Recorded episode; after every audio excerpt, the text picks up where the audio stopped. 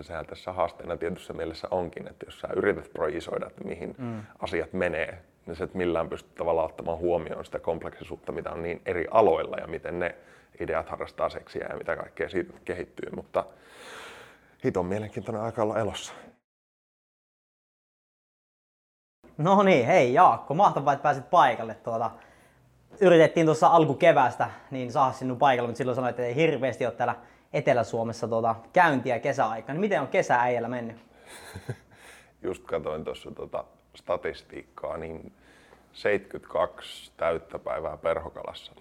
Okei. Okay. Se on ollut aika lailla semmoinen niin kuin kantava tekijä nyt, mutta tuota, on melkein puoli vuotta, että on Helsinki ollut asiaa ja näin, mutta tuota, metsässä, koskilla, hyvin, hyvin rennosti, nauttinut paljon ja nyt taas sitten vähän aikuisten töiden pariin. No niin, mitenkäs tuota, tuliko mitään hyviä kalasaaliita kesällä vai? Tuli kyllä, tuli kyllä, että nyt pääsi pääs ihan niin, kuin, niin paljon kalastamaan, että ei ole ehkä ihan semmoinen hirveä kalakiima enää päällä, mutta tota, oli ihan, ihan niin kuin älyttömän nättiä, että Keski-Suomea ja Kainuuta ja muuta siksakkia varmaan myös jonkun kymmenentuhatta kilometriä. Että koskilla on tullut viihdyttyä ja se on vienyt kyllä mukanaan itseä tosi paljon. Miten sulla tuo kalastus? Harrastat sinä ainoastaan perokalastusta vai onko sinne sitten niinku ihan uistellua, heittelyä ja muuta?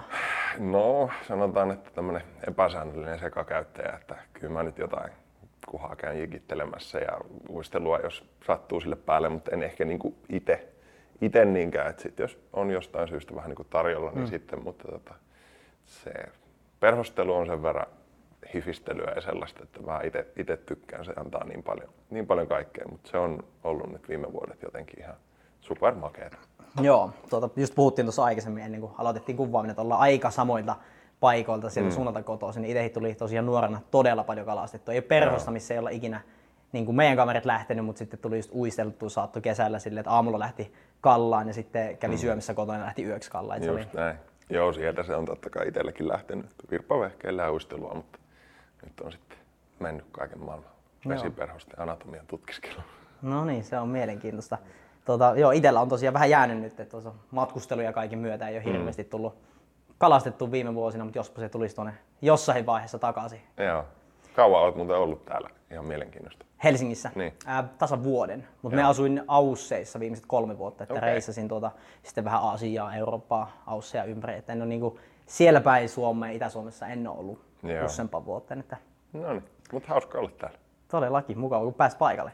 Hei, haluatko tässä kuuntelijoille, jotka eivät välttämättä vielä, jos ei joku tiedä sinua, niin kertoo, avata vähän, kuka on Jaakko Halmetoja? Joo.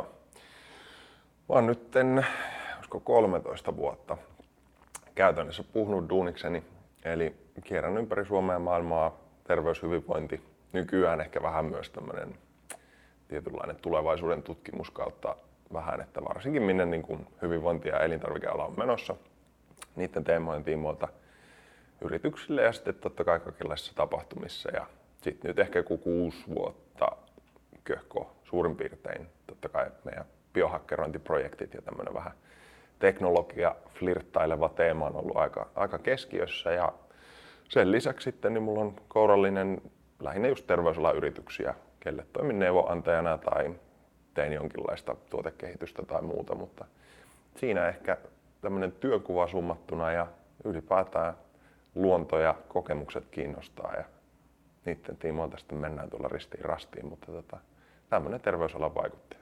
Joo, miten hei tuon biohakkeri-termi, sitä on monesti yrittänyt mm. jollekin selittää silleen suht selvästi ja siinä ikinä ehkä siinä ei ole semmoista selkeää kuvausta, niin miten avaisit jollekin, kuka ei tiedä mitä on biohakkeri tai biohakkaus, niin mm. mitä, miten se on niin kuin yleisesti avannut sitä ihmisille? Joo, ja se on ehkä siinä mielessä just kiinnostavaa, että termit totta kai elää vähän kulttuuria kaiken, kaiken suhteen, mutta tota, se on aika tämmöinen sateenkaaritermi, jonka alle nyt voi periaatteessa lukea, jos nyt miettii jotain Netflixin uutta Biohackers-sarjaa, niin sitten se menee sinne jonnekin geenieditointiin ja hyvin, hyvin semmoiseen niin kuin korkealentoiseen puoleen.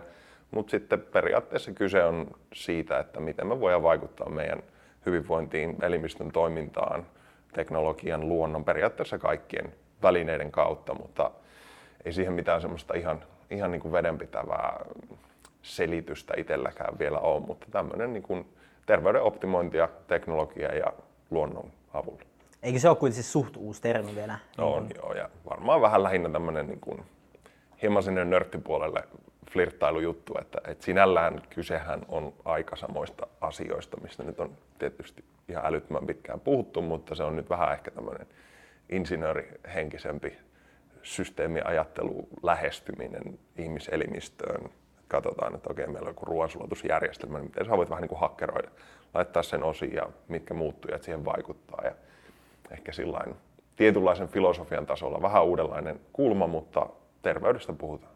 Onko ikinä sitä tuntunut, kun tuossa niin kuin monesti jos biohakkereista puhutaan, niin se on niin kuin kaiken elämän osa-alueen, mm. niin osa-alueiden optimointi, että kaikki pitäisi tietyllä tapaa optimoida, niin onko ikinä ollut semmoinen olo tai tuleeko semmoista oloa, että niin kuin menee tietyllä tapaa vaikka hulluuden puolelle se, että niin kuin mm. on liikaa kaikkea, mitä pitäisi niin kuin noudattaa ja optimoida, niin onko semmoista oloa itsellesi?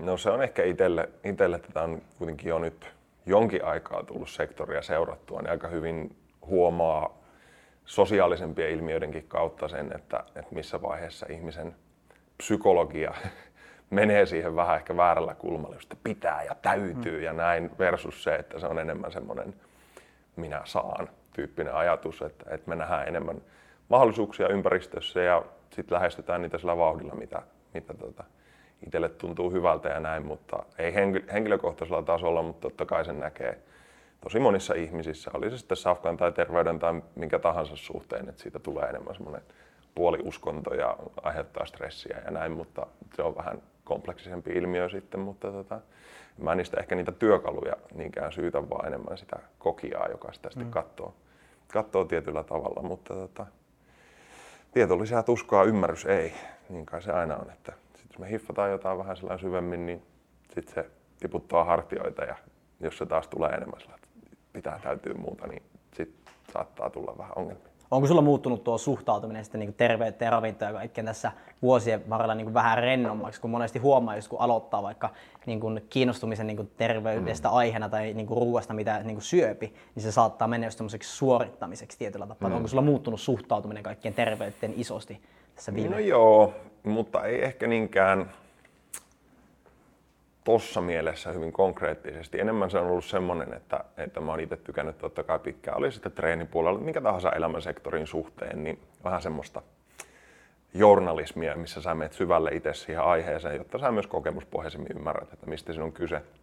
Mutta tota, ähm, mä oon itse ehkä koskaan lähestynyt sitä kuitenkaan nimenomaan niin semmoisella niin kuin striktillä mallilla, että enemmän se on ollut sitä, että on ollut kiinnostava kokeilla erityyppisiä juttuja ja totta kai pitkässä juoksussa sä vähän opit sieltä, että okei, tää on nyt oikeasti aika olennainen juttu ja tää oli vähän sitten vähemmän tärkeä ja näin poispäin, mutta sitä kai se meillä kaikilla vaatii, että yleensä ihmiset innostuu jostain, mikä ikinä, vitsi veriryhmän ruokavalio tai pH-dieetti, ketogeeninen ja sit me opitaan sen kautta jotain, mutta ehkä kyse on enemmän siitä, että oliko se nimenomaan opettaja vai tuliko siitä semmoinen niin kuin identiteetti ja uskonto ja kaikki tämä, mutta tota, niin paljon nähnyt, nähnyt totta kai ää, eri lähestymisten tavallaan yhtymäkohtia ja muuta, että sitten sieltä alkaa itselle tulla tietyssä mielessä rentoutta just sen kautta, että sitten fokus ei mene ehkä niin epäolennaisiin juttuihin helposti, mutta tota, sitä kai jonkinlainen kypsyminen ja vanheneminen on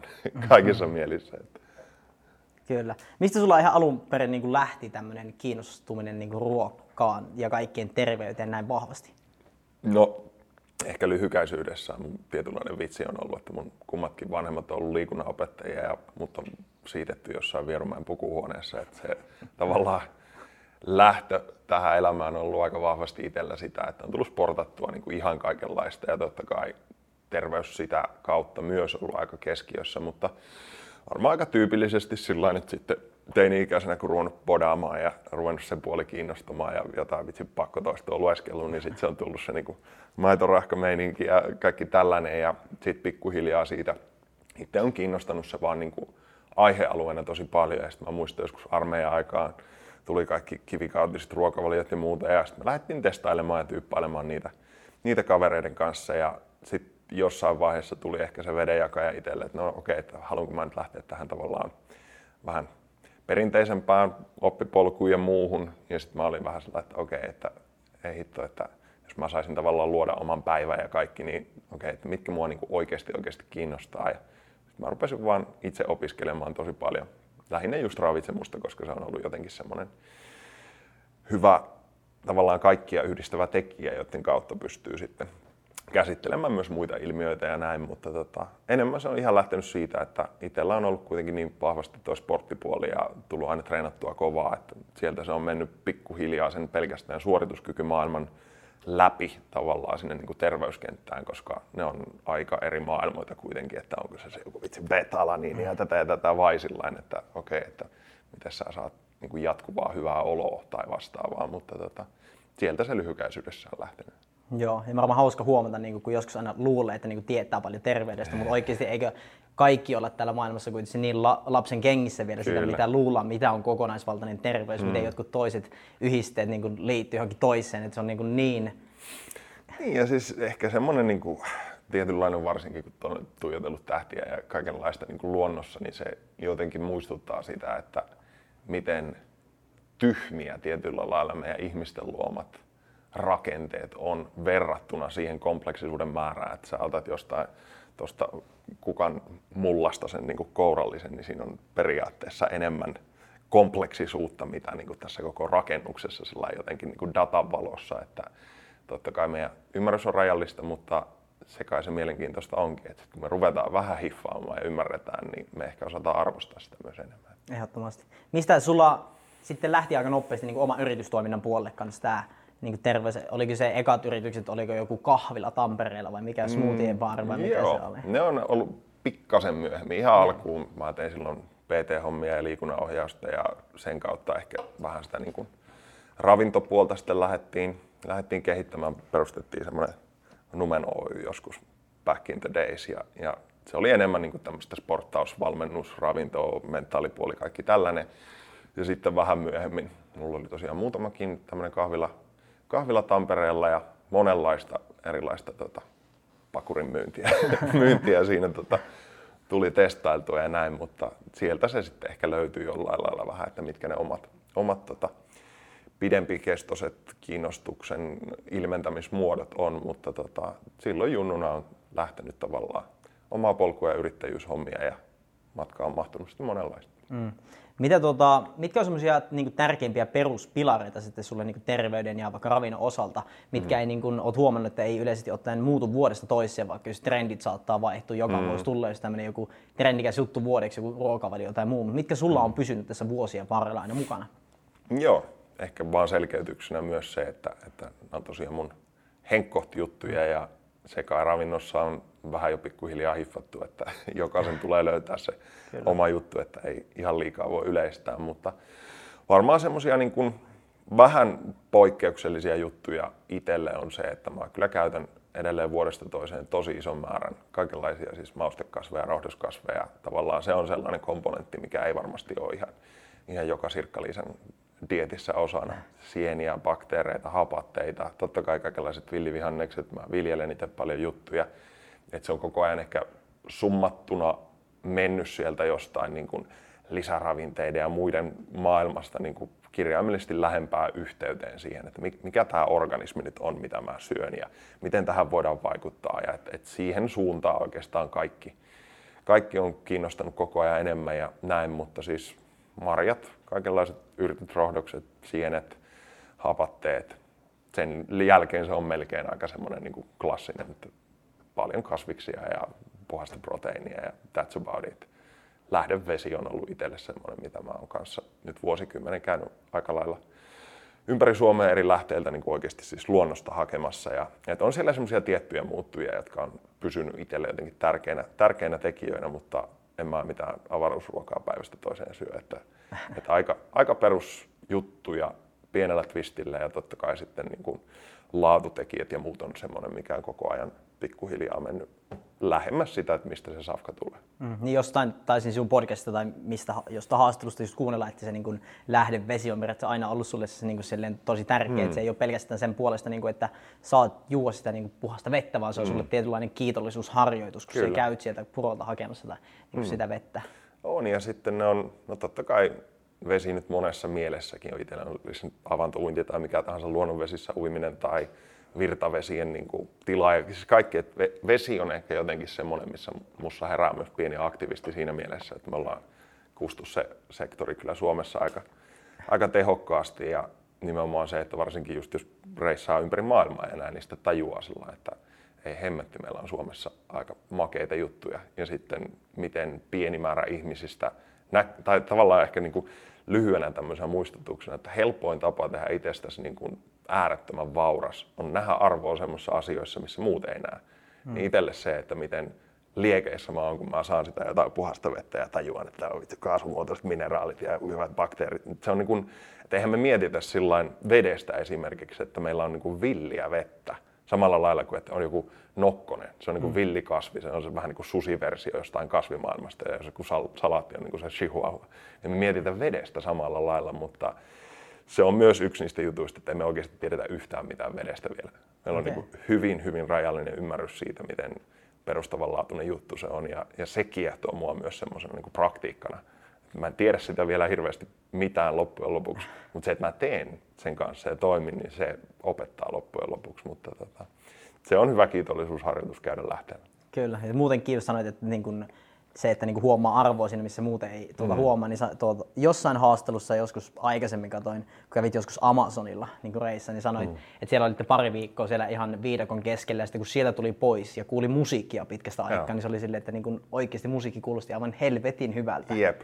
Ja noi on niin kontrastit opettaa. Sitähän se aina on ja mehän tehdään sitä pienessä mittakaavassa melkein kaikki jollain lailla. Et nyt se voi olla joku digitaalinen detox ja sitten jengi vähän huumassa tästä taskujumalasta, mutta tavallaan, että me otetaan etäisyyttä johonkin ilmiöön, niin sitten nähdään se paljon niin kuin puhtaammilla silmillä ja näin. Ja totahan totta kai kaikenlaiset retkeilykokemuksetkin on aina sellainen, että vitsi, L V I-olosuhteet aika kova juttu sen jälkeen, kun sä oot ollut jossain, että sit me hetken aikaa nähdään. Tai joku siis, nämä on niin kuin klassisia matkustaisia, että sitä tulet Suomeen ja oot sellainen, että aika siistiä, että meillä on niin kuin suihku, jossa on riittävästi painetta tai jotain, niin kuin, että kaikki noihän on sellaisia muistutuksia siihen vaan, että miten siistejä juttuja meillä on ympärillä, mutta tota, musiikki oli silloin kyllä semmoinen, että herra jestas, mitä olisi maailma ilman musiikkia. Niin, ei sitä, kun se on niin saatavilla nykypäivänä ihan kaikkialta, mm-hmm. saat milloin vaan kuunnella niin miljoonia ja miljoonia kappaleita, niin ei sitä osaa ehkä arvostaa tietyllä tapaa. Oi, ja sitten toi on ehkä semmoinen klassinen esimerkki myös siitä, että me ei tarvitse mennä hirveän montaa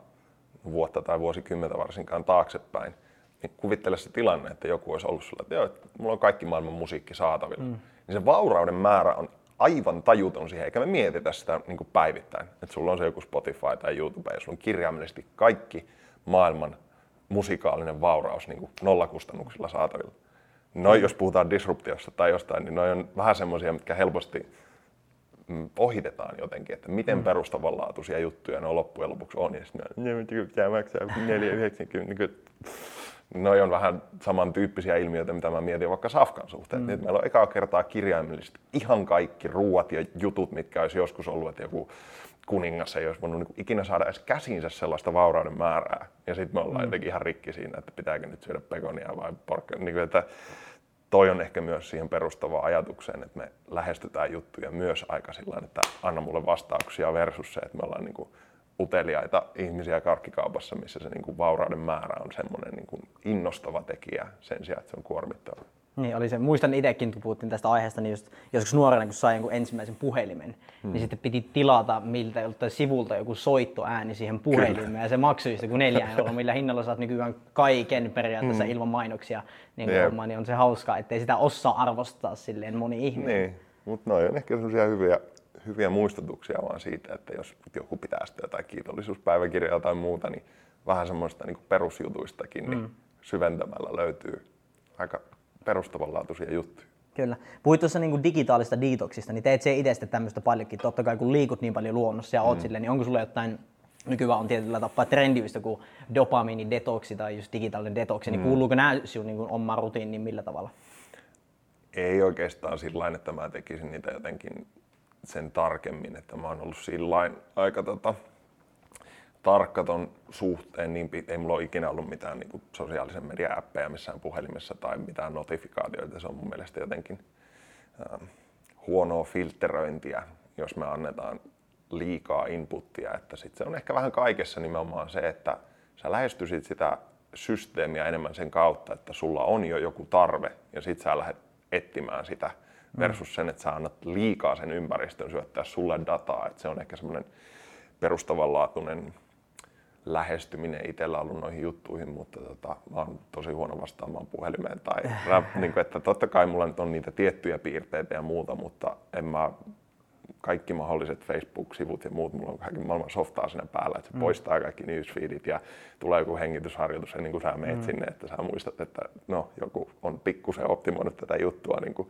nimenomaan kaappaamaan sun dopamiinijärjestelmän tai näin, mutta tota, enemmän se oli ehkä esimerkki just siitä, että, että ne on sellaisia asioita, missä ihmiset ottaa etäisyyttä, jotta näkee vähän sitä omaa suhdetta, suhdetta selkeämmin, mutta ei ehkä ole niin kuin henkkohtasolla niin, niin ongelmallinen juttu ollut. Joo. Eli otat silloin niin kuin tietyn sosiaalisen median haltuun, kun voit käyttää sitä. Kun monen, mm. Miten itse näen, niin suurin osa ihmisistä sosiaalinen media käyttää heitä, mm. eli niin siihen, että käytä hyväkseen sitä platformia johonkin asiaan. Just näin.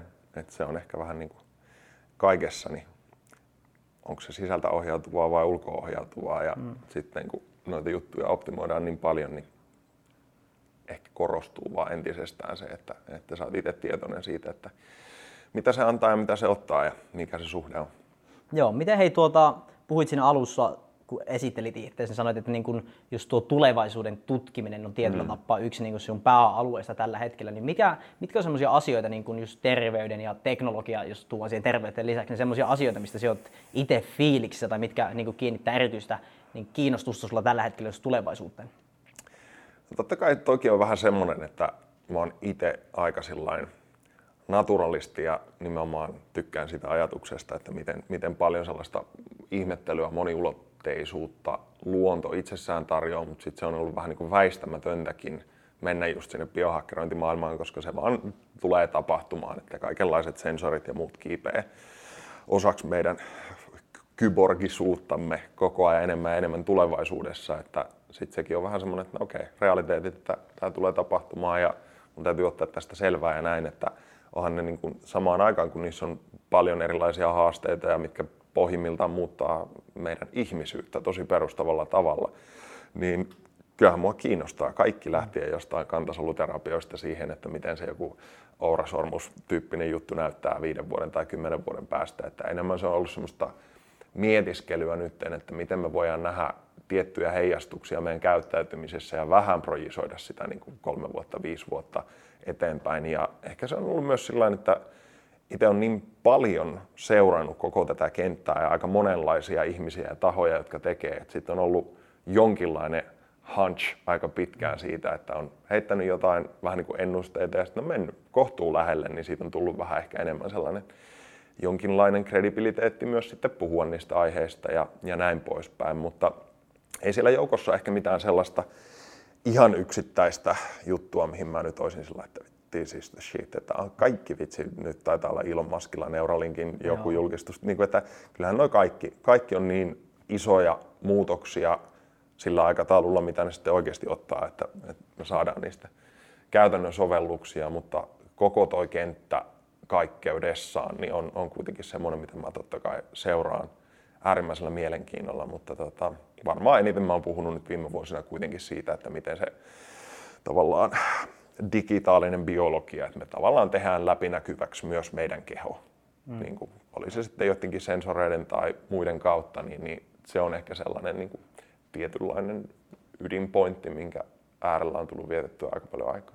Joo, niin eikö se tuota, Muskin Neuralinkki, jostain muistan, olisiko se ollut joku haastattelu Joe Roganin mm. podcastissa, että se kertoo, että se uskoo siihen, että loppujen lopuksi, niin kun, kun se, eikö se tällä hetkellä, että joku pieni siru olisi menossa sinne aivoihin, mm. mutta loppujen lopuksi tyyliin puolet aivoista olisi niin kun, mm. teknologiaa. Niin, niin se on... ja onhan se tietyssä mielessä jo nyt. Koko sun muisti tietyssä mielessä on jo ulkoistettu ja monenlaiset, että niin, no jos, jos sä nyt katsoisit jo nämä alienia niin kuin maailmaa, niin kyllähän se näyttäisi siltä, että nämä niin kuin ohjaa meitä. Koko meidän fokus on, on niin kuin noiden laitteiden äärellä ja kyllä se tulee integroitumaan vielä enemmän. Että, ja onhan sitä tapahtunut pitkään. Tämä on se klassinen esimerkki, että jollain luennolla, jos mä niin kuin näytän, että no okei, että kuinka monella on silmälasit ja näin, niin että no miellättekö te ittenne niin kuin kyborgiksi. Että sulla on niin kuin lisävaruste, mikä olisi ollut just siellä jossain Amazonaksella sata vuotta sitten aika perustavanlaatuista jotain niin kuin metsästys- tai keräilyteknologiaa, että sä pystyt niin kuin optista hermoa optimoimaan jollain laitteella tai näin, mutta tai jotkut proteesit, tekonivelet, kaikki nämä, niin mehän ollaan pitkään jo tehty jossain määrin sitä, mutta se kehityskäyrä tulee vaan kiihtymään, niin toi on ehkä just semmoinen, että meidän ihan niin kuin ihmisyys muuntuu aika perustavalla tavalla suhteessa nimenomaan laitteisiin ja teknologiaan. Mm, ehdottomasti. Olet varmaan myös tuosta, mikä itse on kiinnostunut sille aiheena, just niin kuin teknologian ja kaiken tulevaisuuden kannalta niin kuin ikääntyminen on varmaan mm. siihenkin todella paljon niin kuin terveyden osalta kiinnittänyt huomioon, jos varmaan David Sinclair on mm. suht tuttu henkilö, niin hänen jotain paljon on niin kuin materiaalia kuluttanut itse, niin miten itse niin kuin uskot, miten pitkälle vaikka ihmisen niin kuin elinikää voi pidentää silleen tulevaisuudessa, oletko? Siinä on ehkä vähän se tietty mindfuck-ilmiö sitten, että jos siellä ratkaistaan niitä perustavanlaatuisia ongelmia, niin sit se, ongelmia, niin se ei ole niinkään sillain, että no sit se on sata kaksikymmentä vuotta, vaan sit se voi ollakin se niinku neljäsataa vuotta. Niinku, että se on jotenkin semmoinen mittakaava, mitä me ei, me ei ihan ymmärretä, mutta kyllähän noin niinku radikaalimmat propellihatut on jo sitä mieltä, että nyt jos sä pysyt hengissä vaan, sä et jää autoalle mm. tai muuta, ja aina sen niinku vuoden aikana keksitään teknologia, joka pidentää sun elinikää yli vuodella tai näin, että me ollaan jo kuolemattomia. Mutta ei mulla oikeastaan tohon ole mitään, koska mä en ymmärrä niin perustavalla tasolla kuitenkaan tiettyä problematiikkaa. Että totta kai ne myydään mediaa ja näin, että mm. tää on jo niin kuin aika lailla ratkaistu ja näin. Ja sit joku on vähän sellainen, että no, täällä on vielä pari aika, aika perustavanlaatuista juttua, mutta sanotaan näin, että mä en ois yllättynyt, että, että mun elin aikana niin me pystytään vähintään tyliin tuplaamaan meidän elinikä. Tai jotain, että se, se on niin jo semmoinen mittakaava, mikä on vaikea, vaikea käsittää tai näin, mutta tota, todennäköisesti niin kuin ihan huomattavia harppauksia. Eli paljon tapahtuu. Varmaan jälkeenpäin katsottuna tämä viidenkymmenen vuoden ajanjakso on silleen, että tässä tapahtuu aivan jäätävän iso muutos. Ehkä sitä Kyllä. ei ymmärrä tässä päivittäisessä elämässä oikeasti, mitä kaikkea tässä ympärillä mm. tapahtuu. Se on ja ihan koko ajan, että sehän tässä haasteena tietyssä mielessä onkin, että jos sä yrität projisoida, että mihin mm. asiat menee, niin sä et millään pysty tavallaan ottamaan huomioon sitä kompleksisuutta, mitä on niin eri aloilla ja miten ne ideat harrastaa seksiä ja mitä kaikkea siitä kehittyy. Mutta hiton mielenkiintoinen aika olla elossa. Ehdottomasti. Eikö se, tota, tai just Sinclair sanoi, että niin kun periaatteessa jotenkin kahdeksankymmentä, oliko se kaksikymmentä prosenttia sun D N A:sta on vaan tullut sun vanhemmilta, sen kahdeksankymmentä prosenttia mm. sä voit itse vaikuttaa, kun yleisesti ottaen luultu, että sä oot periaatteessa, jos sulla niin kun kaikilla sun perheenjäsenillä on ollut jotain sairauksia, niin todennäköisesti tulee sulle niin itsellesi, vaikka se on vain kaksikymmentä prosenttia, jos se nykyinen mm. ennuste siitä. Niin ja toi nyt on varmaan ehkä, mä en tiedä, onko se niin paljon median tai muun kautta tullut, mutta onhan noita niin kuin varmaan kahdeksankymmentäluvulta asti jo niin kuin epigenetiikka ja just se ajatus, että, että sun geenit on vähän niin kuin klassisena metaforana se ladattu ase ja sitten se ympäristö joko laittaa sen niin kuin holsterin tai sitten ampuu sen, että totta kai niin kuin kaikki meidän ympäristötekijät muokkaa meidän geenien ilmentymistä paljon enemmän, mitä ehkä niin kuin perusjuhamatti on nimenomaan miettinyt, miettinyt mutta tota, siitä me ehkä ymmärretään taas enemmän ja enemmän koko ajan. Joo. Miten hei, olet paljon puhunut myös niin kuin esimerkiksi kylmäkuumasta ja paastoilusta varsinkin kanssa, niin minkälaisia niin kuin nämä on sinun niin kuin normirutiiniin tai aika aktiivisesti kanssa harrastaa? Ne on kyllä korostunut koko ajan, että se on jotenkin hauskaakin miettiä, että miten jos katsoo tavallaan koko tota biohakkerointikenttää ja näin, niin loppujen lopuksi siinä on kuitenkin kyse aika vahvasti siitä, että meillä on tämmöinen niin kuin geneettinen avaruuspuku, joka on sen niin kuin parisataa tuhatta vuotta kehittynyt ympäristössä, joka on nimenomaan paljon lähempänä sitä jotain sademetsää kuin tätä kuutioa. niin, kuin, niin loppujen lopuksi kaikki ne välineet on enemmän tai vähemmän ää, sen mallintamista, mihin meidän biologia on sopeutunut. Ja jos nyt miettii meidän kehityshistoriaa, niin ruokaa ei ole ollut ihan koko ajan saatavilla ja lämpötilavaihtelut. Ka- kaikki nämä on niin kuin niin koodattuja meidän kovalevyllä, että jos sä haluat saada niin kuin irti kiinnostavia ilmiöitä tästä liharekasta, niin sitten se menee nimenomaan tohon, että okei, okay, altista itseäsi enemmän elementeille, kaikki tämä. Ja sen takia, totta kai kun itsekin on mitannut paljon ilmiöitä ja tehnyt tavallaan eksperimenttejä, niin sitten saa vaan hiffaat just, että okei, okay, et jos mä nyt oikeasti oikeasti haluan saada jotain aikaiseksi, niin ne menee aika noihin ydinjuttuihin. Silloin paastot, lämpötilavaihtelut, kaikki on todella todella olennaisia ja siinä se niin kuin mun oma tietynlainen Maslowin kellari on. Mm. Et tosi paljon tulee tehtyä kylmän ja kuuman kanssa juttuja, avantouinnit kaikki, ne on niinku just tänään sanoin, sanoin tuossa kaverille, että vitsi, että ootan taas, että veden lämpötilat tippuu yeah. ja näin, koska ne on niin perustavalla tavalla sellaisia hyvää oloa ja, ja niin kuin meininkiä luovia juttuja, että ne ei ole ollut itselle enää pitkään aikaan sellaisia, että ne on ihan kiva, jos siellä täällä vähän, vähän pääsee, vaan että niistä on tullut just sellaisia tosi fundamentaaleja asioita, mitä mä priorisoin paljon just sen takia, että sit jos mä vertaan, että mä syön viisikymmentäkuusi grammaa mustikoita ja magnesiumalaattia ja näin versus se, että mä käyn niin kuin, no, vaikka jotain niin kuin vetämässä maasta kovaa, niin mm. se vaste on niin paljon vahvempi, että silloin sä priorisoit sen niin kuin kahdeksankymmentä kaksikymmentä-meiningin aika vahvasti noihin. Paastojutut ja vastaavat, totta kai mä nyt on älyttömän pitkään tehnyt jossain muodossa puolipäiväpaastoilua ja näin, mutta ehkä nyt uudemman tutkimuksen valossa sitten mä oon vielä orjallisemmin tehnyt, tehnyt kvartaaleittain pidempiä paastoja ja tämän tyyppisiä, mutta kaikissa noissa yhtenevä tekijä on kuitenkin se tietty hormeesi, että me haastetaan meidän elimistöä vahvoilla ympäristöelementeillä ja sitten meidän keho adaptoituu siihen ja sitä kautta meistä tulee ehkä vähän lähemmäs se susi kuin chihuahua. No, niin kuin ajatuksena. Kyllä. Miten pitkiä paastoja sitten mielenkiintoista teet? Mä teen nyt aika lailla semmosia viikonlopun kolme neljä päivää vaan syömättä. En mm. oo nyt oikeastaan pidempiä, pidempiä tehnyt enää hetken aikaa, mutta tota, se on ehkä enemmän sellainen tämän hetken protokolla, että noin menee yleensä aina sitten kun vuoden ajat vaihtuu, niin se on niin kuin hyvä, hyvä semmoinen shifti ja sitten noita niin kuin arjessa aika paljon tulee tehtyä sitä, että välttämättä ei aamupalat ja muuta ole itselle se tärkeä juttu ja annettua keholle lepoa ja näin poispäin, mutta tota, noin näyttäisi olevan myös pitkäikäisyyden kannalta niin sen verran olennaisia juttuja, että se on itselle aika helppoa, niin ne on niin kuin arjessa kyllä tosi perusrutiineet. Mm. Onko ihan niin kuin täysin vesipaasto vai kuuluuko se no just kahvia, teetä? Mä teen aika lailla ihan vaan vedellä, vedellä sitten noin, että noi on vähän spekulatiivisia sitten, että laittaako kofeiini tai, tai kahvi sitten tiettyjä mekanismeja päälle, jotka vähän, vähän syö siltä efektiivisyydeltä, mutta yleensä ihan vaan vedellä. Joo, niin eikö siinä ole vähän eri niin kun, juttuja, jos esimerkiksi käytät kahvia, niin sitten ehkä johonkin tiettyyn osan se haittaa, mutta sitten se ei sitä, jos se tiettyä juttua haet sille, niin siihen se ei välttämättä haittaa, että se on vähän mistä kulmasta katot. Kyllä, just näin, ja ei me ihan, ihan vielä täysin noitakaan ymmärretä, että näyttäisi siltä, että todennäköisesti kahvi, jos et sä laita siihen nyt mitään sokeria tai rasvaa tai muuta, niin mm. varmaan ihan ok, ok paastoillessakin, mutta tota, ehkä se on itselle myös enemmän sitten, että sulla ei ole niinku välttämättä mitään sellaista, että sä ootat sitä kahvia, että näin vaan, että sit se on myös mentaalisesti vähän semmoinen harjoite vaan niinku olla itsensä kanssa ja näin. Mm. Mikä on sun suhtautuminen tuolle päihteisiin, jos puhutaan ihan, vaikka lähettää ihan kofeiinista ja mm. alkoholista ja kaikista kovemmistakin päihteistä, niin mikä on tämmöisen biohakkerin suhtautuminen tämmöisiin aineisiin? Äärimmäisen kiinnostavia. Joo.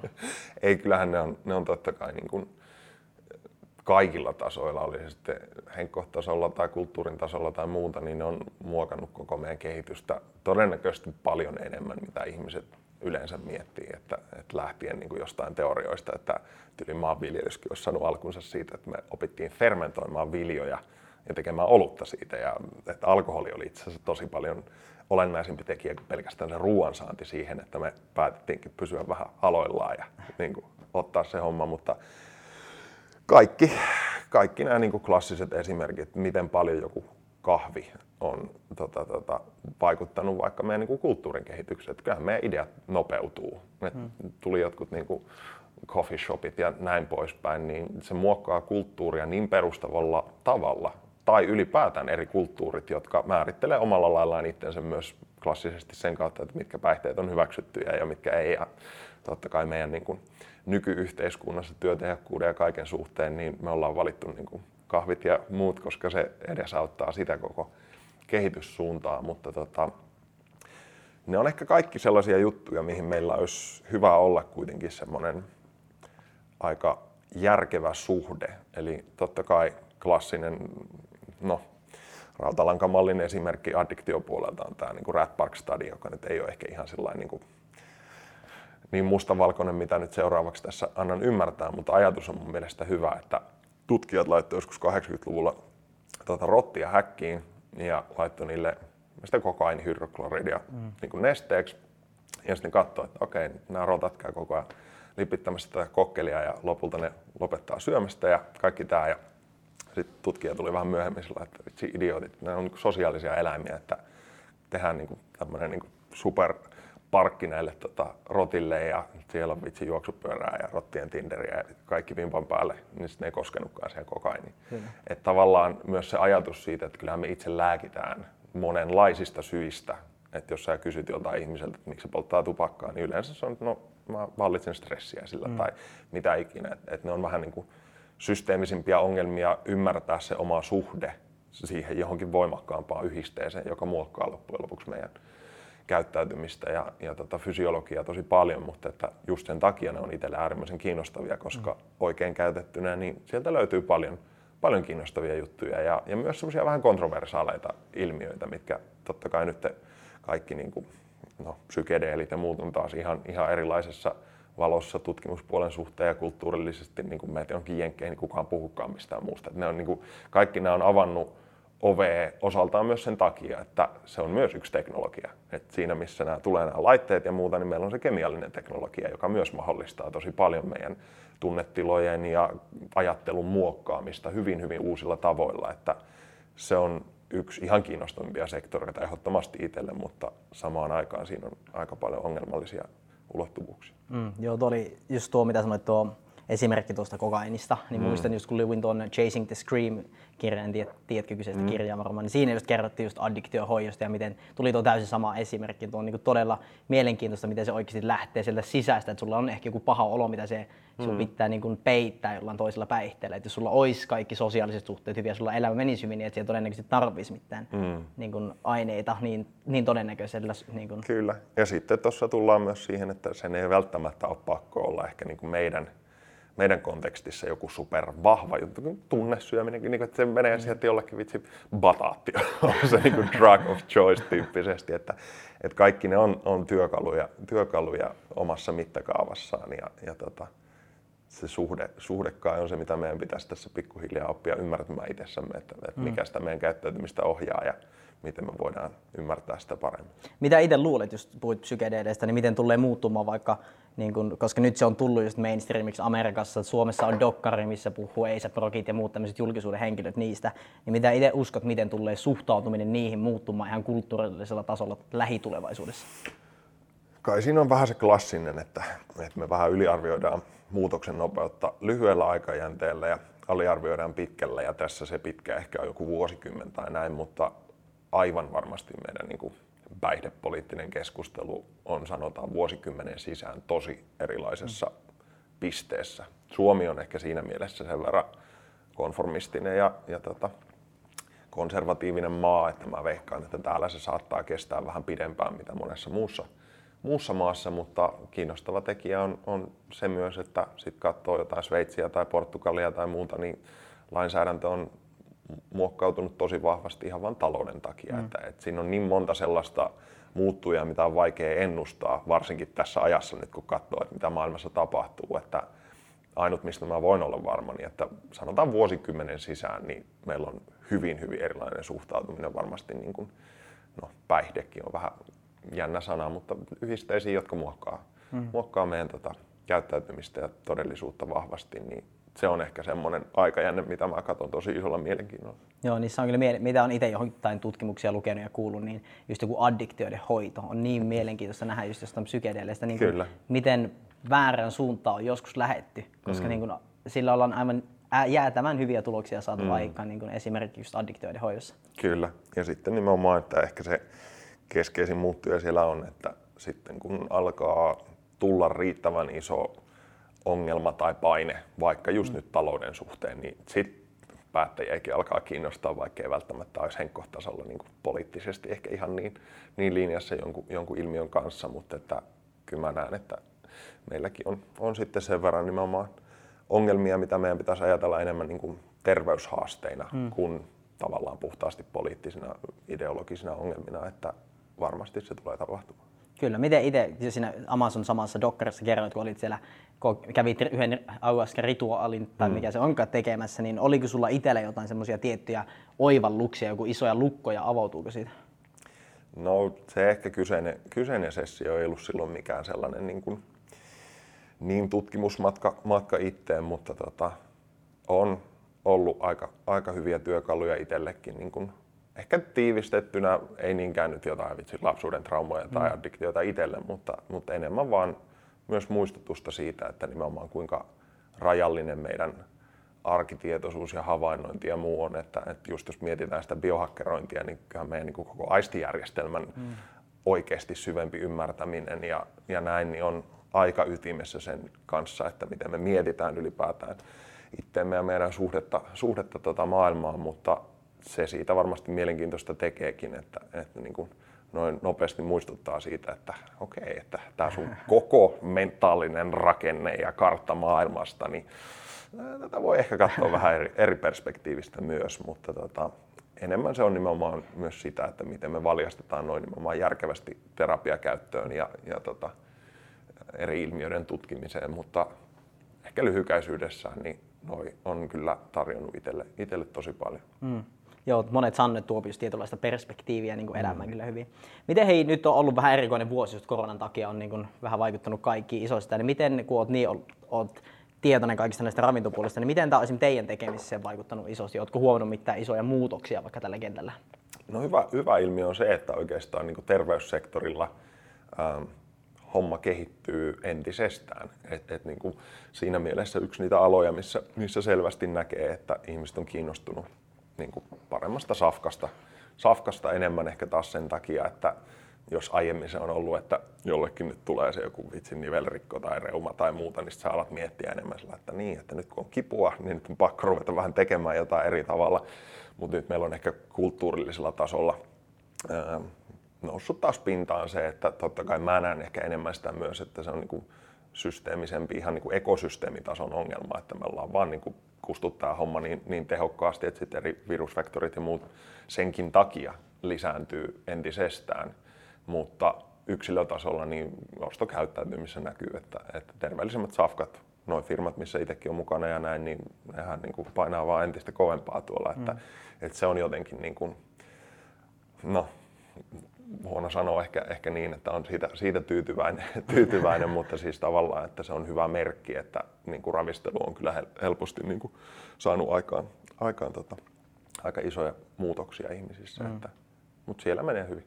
Joo, se on hyvä kuulla. Ihmiset kiinnostuu enemmän terveydestä, niin erittäin hyvä asia. Miten näet sitten itse tälle, jos puhutaan huonoista puolista? Paljon on ollut vaikka mediassa juttuja ja ylipäätään niin kuin aika selkeä ilmiö tälle, kun ihmiset joutuu eristäytymään. Mm. Ja näetkö, että se tulevaisuudessa tulee jotenkin huonona asia, jos esimerkiksi ihmisten mielenterveydelle ja muuten, kun mm. ei ole, kun sekin paljon puhut just sosiaalisen, sosiaalisten suhteiden tärkeydestä, ystävien niin kuin tärkeydestä siinä lähellä, niin mitä näet, tuleeko tämä tuomaan jotain uusia kulmia niin kuin tulevaisuudessa? No on se jo tuonut, ja totta kai jos miettii terveyttä sillain on oikeasti niin kuin isossa mittakaavassa, niin tärkein yksittäinen tekijä on, on se yhteisö.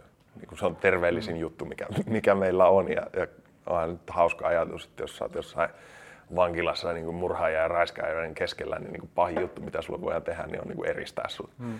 Et on toi totta kai mun parempi puolisko on, on tota, psykologina tekee hommia ja sieltä itse toki tässä on myös nähnyt myös, että kyllä se niin kun ongelmallisuus on lisääntynyt jo nyt tosi selkeästi sillä puolella, että, että niin kun sipuli ei pysy kasassa, kasassa monella todellakaan samalla tavalla mitä aiemmin ja, ja tota, jos me eristetään enemmän vielä itteemme ja ehkä digitalisoidaan tätä niin kuin yhteisöllisyyttä vielä entisestään, niin samaan aikaan se nostaa tavallaan live-vuorovaikutusten ja tapahtumia ja muiden arvoa, mikä on tietyssä mielessä itselle hauska sillä, että no, kyllä mä tykkään tapahtumista ja kaikesta siitä, että, että niistä tulee vähän niin kuin eksklusiivisempia juttuja, mutta se on niin perustavanlaatuinen ihmisyyden uusi vaihe tai muuta, että sillä on tosi kauaskantoisia niin kuin ihan puhtaasti terveysvaikutuksia sekä mentaalipuolella että myös ihan fyysisellä. Mm. Niin teilläkin taittaa olla niin kuin biohakkereiden kanssa, kun teillä on paljon tapahtumajärjestämistä, mm. niin se nyt on varmaan ei ole missään parhaassa tilanteessa sen suhteen tällä hetkellä. Ei ole, että varmaan nyt loppuvuodelle kuitenkin tarkoitus on järjestää Helsingissä Biohacker Summit, mutta mm. aika näyttää. Niin eikö se ole siinä I Love Mess? I Love Me oli nyt peruttu, mutta okay. Toistaiseksi ainakin niin linjaus on, että, että järkättäisiin summittiin. Joo, onko sinne tulossa tuota ihan ulkomailtaista puhujia vai mikä siinä on tällä hetkellä? Joo, se on ollut, ollut tota, aika lailla aina kansainvälinen eventti, että varmaan suurin osa kävijöistä on ollut ulkomailta ja näin, että katsotaan nyt, että mitä, mitä syksy tuo tässä tullessaan, mutta tota, se on ehkä jopa suuremmaksi osaksi ulkomaalaisia ihmisiä. Okei. Okay. No, mukava kuulla, että toivottavasti nyt vielä järjestämässä.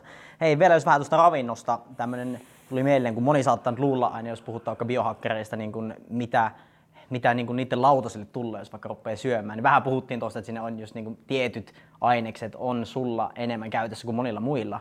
Mutta sitten mitä on semmoisia, niin kuin, tai minkä tyyppistä ruokavalioa noudat? Tai sitten jos käyt vaikka ulkona syömässä raflassa, niin onko sulla silleen, että pystyt se valitsemaan siellä mitään, vai onko se, että aina pitäisi olla ne tietyt, niin kuin tietyt terveystuotteet siinä?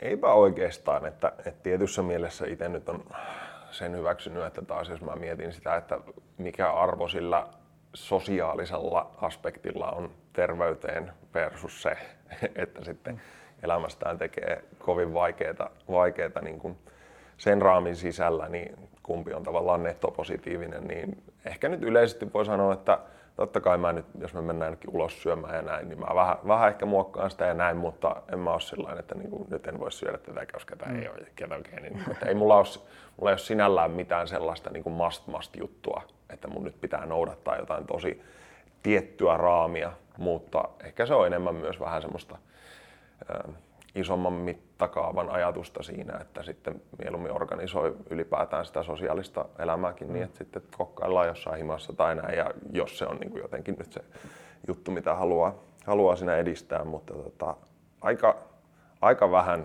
sanotaan tuommoisessa mittakaavassa, että sitten se on se niin kuin paljon kasviksia ja niin kuin perussetit, että ei, ei siinä mitään sen kummaa. Niin, vähän tulee siihenkin kahdeksankymmentä kaksikymmentä sääntö, että kun se on mm, se perusta kunnossa, niin sitten jos käy vähän ulkona syömässä, niin ei haittaa, jos siinä ottaa ison pasta-annoksen ja lasin viiniä vaikka, että se ei tee. Se, ei, ja varsinkin sitten, jos pistää niin kuin mittakaavaan, että sitten ylipäätään se, että mä nyt olen jossain tässä keskustassa ja hengitän rengaspölyjä ja nyt sä rupeat vähän niin kuin miettimään, että minkä verran tää nyt niin kuin suhteessa sitten siihen, että oliko tää niin, ei luomutomaatti tässä. Niin kuin, ehkä semmoinen, semmoinen mittakaava mittakaava-ajatus on siinä niin kuin vähentänyt sitä, että olisi semmoinen niin kuin kiinnostus tai tarve sitten siinä kontekstissa hifistellä mm. niin paljon, että sitten mulla on jotain pieniä juttuja, että mulla on jotain ruoansulatusentsyymeitä, mm. koska mä tiedän vaikka, että no nyt jos mä syön ton tyyppisen setin, niin sitten mä oikeasti väsyttää sen verran, että se ei olekaan hyvä juttu. Että ne on ehkä ton tyyppisiä kompensoivia tekijöitä, mitä, mitä sitten tuo siihen, siihen puoleen, mutta ei mitään sen kummempaa. Mm. Niin ehkä tuossa vaiheessa rupeisi, niin kuin sanoin aikaisemmin, että onko mennyt hulluuden puolelle, niin tuossa mm. se rupeisi sitten, jos rupeat just kaikkea niin kuin miettimään tuolla, kun kävelet ja sitten kun olet puhunut paljon just sisäilmasta, niin kuin mitä on, mm. niin kuin, ei ole niin kuin puhtainta sisäilmaa yleisesti ottaen näissä rakennuksissa. Jos kaikkea rupeisi optimoimaan, niin siinä mm. vaiheessa se varmaan menisi. Ja onhan se ihan perusteltu, jos sä nyt oot joku huippu-urheilija ja mm. sulla on niin kuin selkeä joku tavoite ja näin, niin se on vähän semmoista mielen sukkerointia myös, että okei okay, mä teen kaikkeni tämän jutun eteen tai näin, niin, niin se on totta kai niin kuin eri tavalla perusteltu, perusteltu ilmiö, mutta tota, ei mulla ole ihan niin, niin sellaista niin kuin fanaattista intoa nyt siihen, niin kuin, että jokainen muuttuja pitäisi, että kuormittaa enemmän kuin antaa. Mm. Hei, tiedätkö sen Foorumin ostoskeskuksen ison seinän, mikä on se iso mainospaikka mm. siinä? Jos saisit sen viikoksi itsellesi, mutta siinä ei saisi olla mikään biohakkereiden mainos tai mikään oma mainos, vaan siinä olisi niin kuin joku semmoinen teksti suomalaisille ihmisille, niin mitä lukisi Foorumin seinässä? Tämä on vähän näitä, jos miettii mitä Team Ferrisillä on ollut vastaavista, niin, niin, niin tota, yksi mun mielestä ihan parhaita taisi olla, en muista, muista kenellä oli tämä joku, että, että niin kun, älä usko kaikkea mitä ajattelet. Kyllä. Tai joku tämmöinen, että varmaan mä vähän, vähän niin kuin flirttaisin sitten sinne suuntaan, että, että tota, mieti omaa ajattelua. ajattelua. Mm. Toi oli eka, mikä tuli mieleen. Kyllä, eli kyseenalaista vähän omia ajatuksia. Että... Niin, se ei aina tarkoita, että me ajatellaan jotain, että sitä on pakko uskoa. Mm. Se on vaan niin kuin striimiä. Niin, että just tuostakin taisin jostain just haastelusta, joskus sanoit, että niinku kaikilla näillä ravinnoilla ja asioilla, mistä puhut, niin ei ole aina tarkoitus just siitä paasata siinä ravinnosta, vaan se, että ihmiset ruppeis mm. ajattelemaan omilla ajatuksilla, miten ne vaikuttaa kaikkeen. Niin, toi on se ehkä tietyssä mielessä itselle ollut aina, aina haastavaa, että minkä verran on niinku kädet mullassa sen niinku hyvin pragmaattisen puolen kanssa versus sen sitten, että kyllähän se on ihan selkeää, että haluatko sä opettaa jonkun niinku kalastamaan vai antaa sille sen kalan, että, että tavallaan enemmän enemmän se on kuitenkin itselläkin, kun näkee niitä oikeasti haasteita tai muuta, niin se on kuitenkin se tavallaan suhtautuminen tai ajattelutapa tai muu, mikä, mikä ehkä pohjimmiltaan voisi sanoa sairastuttaa ihmisen tai, tai on sellainen niin kuin ydinhaaste siinä, niin joissain tilanteissa se voi olla, että ihminen saa sen jonkun niin kuin ruokapäiväkirjan tai muuta ja pikkuhiljaa se muokkaa, muokkaa sitä ajattelua, mutta enemmän enemmän oma viestintä on ollut vähän niin kuin suorempaa siihen, että heitetään tuohon nyt niitä kiviä, että jos pikku, pikku se alkaa säröilemään, niin se riittää, mutta Mutta joo, ajattelu. Kyllä. Mitenkäs hei, tämä kysymys kanssa kysytään kaikilta yleensä tähän aika loppuun, että millaisen perinnön haluaisit jättää tälle maailmalle niin pitkä aika siitä, kun olet lähtenyt pois täältä? Kai se ehkä ytimekkyydessään on. Eilen jotain podcastia nauhoitettiin ja siinä kanssa kysyttiin vähän tämmöisistä niin kuin omista mantroista tai näin, niin kai se niin kuin tiivistettynä on, että, että paremmaksi kuin mitä se oli niin kuin aiemmin. Hmm. Ja mä mietin tota vähän niin kuin kaikkien tilojen tai kohtaamisten tai muiden suhteen, että, että sitten niin kuin se joku paikka, minne mä tulin, niin että mä en ainakaan jättänyt sitä niin kuin huonommaksi. Hmm. Mutta ei mulla mitään sellaista niin kuin, vitsi, Gary Vaynerchuk-maista maista, tota, jetsien ostamista, ostamista tota, legacy-ajatusta ole, että, että tota, summattuna varmasti vaan se, että, että se niinku oma ää, isomman tason jalanjälki olisi, olisi sellainen, mistä on ollut, ollut hyötyä. No siitä on kyllä varmaan jo tähänkin mennessä, jos miettii mm. vaikka viimeistä vuosikymmentä, niin miten paljon on Suomessakin jo niinku ruokatottumuksia tämmöinen lähtenyt muuttumaan ja on pitkälti niinku näiden brändienkin kautta, missä olet sielläkin ollut niinku mukana mm. pistämässä niitä pystyyn. Mutta ehkä just sekin on itselle, että mä olisi niinku vuosikymmen sitten nähnyt sitä polkua, että minkälaisia muotoja se on mm. ottanut, niin sen takia itselle myöskään, että mulla ei ole semmoista, että nyt kymmenen vuoden päästä mun pitää saavuttaa nämä ja nämä jutut, että, että mä tiedän, että se intressiä ja, ja muiden määrä tulee saamaan erilaisia ilmentymisen muotoja, niin ainut oikeastaan, mikä tällä hetkellä tuntuu, tuntuu järkevältä linjalta, niin on se, että, että niin tekee ne jutut niin, että siitä on arvoa ja hyötyä muille. Niin, ja kun puhuttiin, niin terveys ja kaikki teknologia muuttuu niin nopealla mm. aikataululla tällä hetkellä, niin ehkä vähän vaikea nähdä silleen, että okei, haluaa olla tuolla kymmenen vuoden päästä, koska tässä kukaan ei voi tietää, mitä, minkä näköinen näyttää terveyskenttä tai teknologiakenttä kyllä. kaksituhattakolmekymmentä. Tässä me höpötään kaksituhattakolmekymmentä telepaattisesti Neuralink päässä, päässä tota V R-laseille sinne jonnekin, en mä tiedä. Se on ihan kiinnostavaa ajatella aina noita välillä. Kyllä. Mutta ei, tähän on hyvä lopettaa, rupeaa aika käymään vähin. Niin tuota, haluatko kertoa tässä kuuntelijoille vielä loppuun, että jos haluat oppia lisää Jaakko Halmetoista biohakkereista, niin mistä kannattaa lähteä seuraamaan ja ehtimään materiaalia? Syvää Googlelta Jaakko Halmetoja. kaksituhattakaksikymmentä pitäisi löytyä. Joo, ja ottakaa lukee myös yhdessä tuo biohakkereiden käsikirja, siellä löytyy erittäin hyvin avattuna näitä teemoja. Niin ei mitään, paljon kiitoksia Jaakko ja käykää pistämässä tuota Jaakko seurantaa ja käykää pistämässä podcast-ilmiöä seurantaa, niin oikein paljon kiitoksia. Kiitos, tämä oli mahtavaa.